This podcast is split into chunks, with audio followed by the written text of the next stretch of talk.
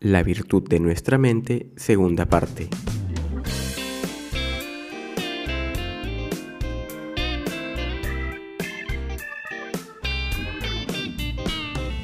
Bienvenidos todos a Realmente Libre, podcast en el que desarrollamos temas de amor propio, autoestima, autoconocimiento y motivación.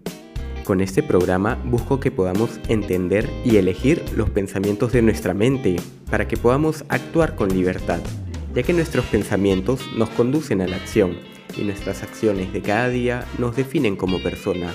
De esta forma podemos cambiar nuestra realidad. A esto le llamo ser realmente libre. Muy buen día, soy Eric Casas y hoy quiero empezar haciéndote una pregunta. ¿Sabes qué le resta potencial a tu mente? Hoy continuamos con la segunda técnica para aumentar el potencial de tu mente. Esta es una de las siete virtudes para vivir en paz y alegría con mucho amor propio. Desde mi experiencia, luego de aplicar la filosofía del libro El monje que vendió su Ferrari, de Robin Sharma. Nosotros siempre buscamos cómo crecer, cómo desarrollarnos, y buscamos aumentar el potencial de nuestra mente, pero hay algo que día a día lo viene restando. La preocupación le resta a nuestra mente gran parte de su poder.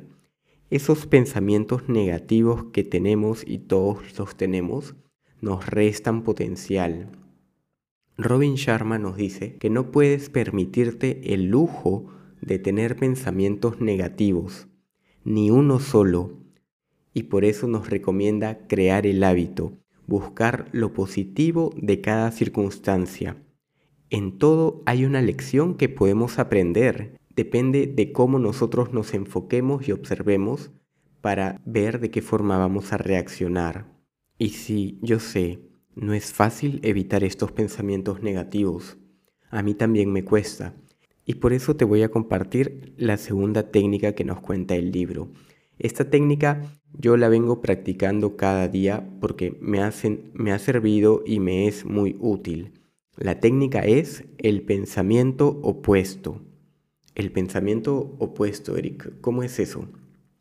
A ver, cuando tengamos un pensamiento negativo que nos hace sentir menos, que es algo que no deseas y que lo identificaste, llegó a tu mente, una vez que ya lo observaste, agarrarlo y decir, espera, esto es un pensamiento negativo, lo voy a cambiar por un pensamiento opuesto, en positivo, en una afirmación buena que me haga sentir bien. Eric, a ver, a ver, más despacio, ¿cómo es eso? Ponme un ejemplo. Bien, primero observamos y reconocemos cuando ha llegado un pensamiento pesimista o negativo en nuestra mente. ¿Ok? Luego, cuando ya lo identificamos, lo vamos a reemplazar por otro pensamiento en positivo. Lo que nos dice Robin Sharma es que una sola imagen negativa puede envenenar nuestra salud mental. No permitas ni un solo pensamiento negativo. Y este pensamiento negativo puede llegarte cuando estás solo o al ver algo en la televisión, en internet o incluso al conversar con amigos o cualquier persona. Pero detente ahí, una vez que identifiques este pensamiento negativo, deténlo y reemplázalo inmediatamente por una afirmación positiva. Algo que me funciona, por ejemplo, cuando me viene un pensamiento negativo de que algo no voy a poder hacerlo bien y tengo esos miedos e inseguridades, me detengo ahí y digo, Eric, espera, eso es un pensamiento negativo. Reemplázalo por una afirmación positiva. Entonces, si tengo miedo a hacer algo, voy a decir, todo lo que hago me va a salir bien. Y lo repito. Si lo puedes repetir en voz alta, mejor. Pero es suficiente con que lo repitas para dentro de ti mismo. De esa forma, dejas de seguir pensando en ese pensamiento negativo y te enfocas en este nuevo pensamiento que ahora todo te va a salir bien. Y así funciona esta técnica del pensamiento opuesto. Puedes dejar de pensar en lo que no deseas para enfocar tus pensamientos en cosas positivas que sí deseas, que sí te ayudan a crecer, que te ayudan a amarte más. Ahora la pregunta es, qué quieres hacer con tu vida. No dejes que un pensamiento negativo te derrumbe o te haga sentir menos. Reemplázalo por uno que te haga sentir bien, que te haga sonreír. Si puedes, busca mantras, léelas en voz alta, te van a hacer sentir bien. Y sobre todo, agradece lo que tienes. Robin Sharma nos dice, aléjate de las personas que te hagan sentir mal. Busca estar en compañía de esas personas que te hacen sentir bien. Busca acompañarte de esas personas esclarecidas. Acá el término esclarecidos, en mi opinión, normalmente las personas vivimos con mucha confusión, con altos y bajos sin tener claro nuestro propósito. Y una persona esclarecida, como lo entiendo, es aquella que ya puede ver con claridad su propósito, identificar y separar esos pensamientos confusos que le restan a su potencial para quedarse solo con los pensamientos positivos que le hacen bien y que le hacen bien a los demás. ¿De qué otra forma se puede aplicar este pensamiento opuesto? Por ejemplo, al dar una opinión, podemos querer decir algo y antes de decirlo pensar, ¿esto le va a hacer bien a la persona que le voy a decir? Si de repente no le va a hacer del todo bien, detenerme y reemplazarlo por algo que sí le va a hacer bien. ¿De qué forma le puedo decir para que sí se sienta bien?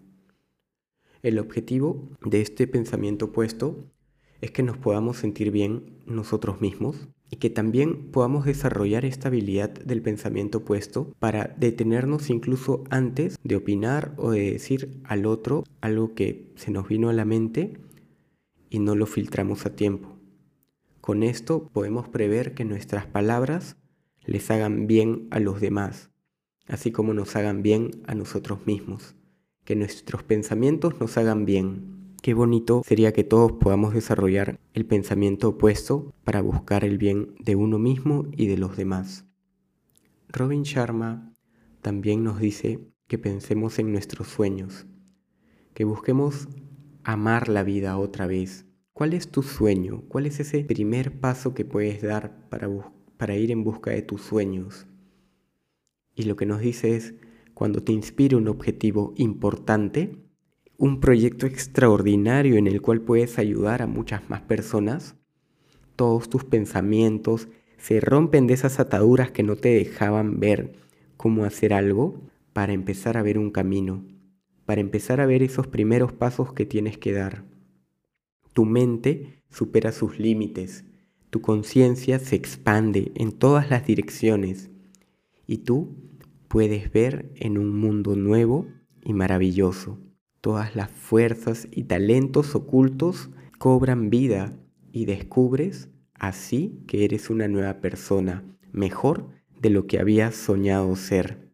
Al leer esto, mi objetivo fue aprender a liberar el potencial de mi mente para poder crear y compartir más amor y poder enseñar a otros a compartirlo y lograr amarse un poco más. Y de esta manera es que este podcast se nutre de este sentimiento y de esta técnica del el pensamiento opuesto, porque muchas veces creí que no era capaz de grabar un podcast, que no me gustaba mi voz, que tenía miedo de hablar en público, que tenía miedo de grabarme. Pero basta. Todos esos pensamientos negativos los observé y apliqué el pensamiento opuesto para decir si lo puedo hacer. Y si lo puedo hacer, ¿cuál va a ser el primer paso que voy a dar para demostrarme a mí mismo que lo puedo hacer? Me voy a grabar un pequeño video para mí voy a meterme en una clase de oratoria, una clase de lo que necesite, voy a atreverme a compartir historias y que los demás me vean, me juzguen. Sí, puede dar miedo que los demás te juzguen, pero es importante que podamos mostrarnos, que nuestra voz sea escuchada y sobre todo con un buen mensaje, que ayude a los demás. Y recuerda, eres libre para pensar y actuar. Crea la realidad que deseas. ¿Tienes más preguntas? Sigue a Realmente Libre en Instagram y conversemos.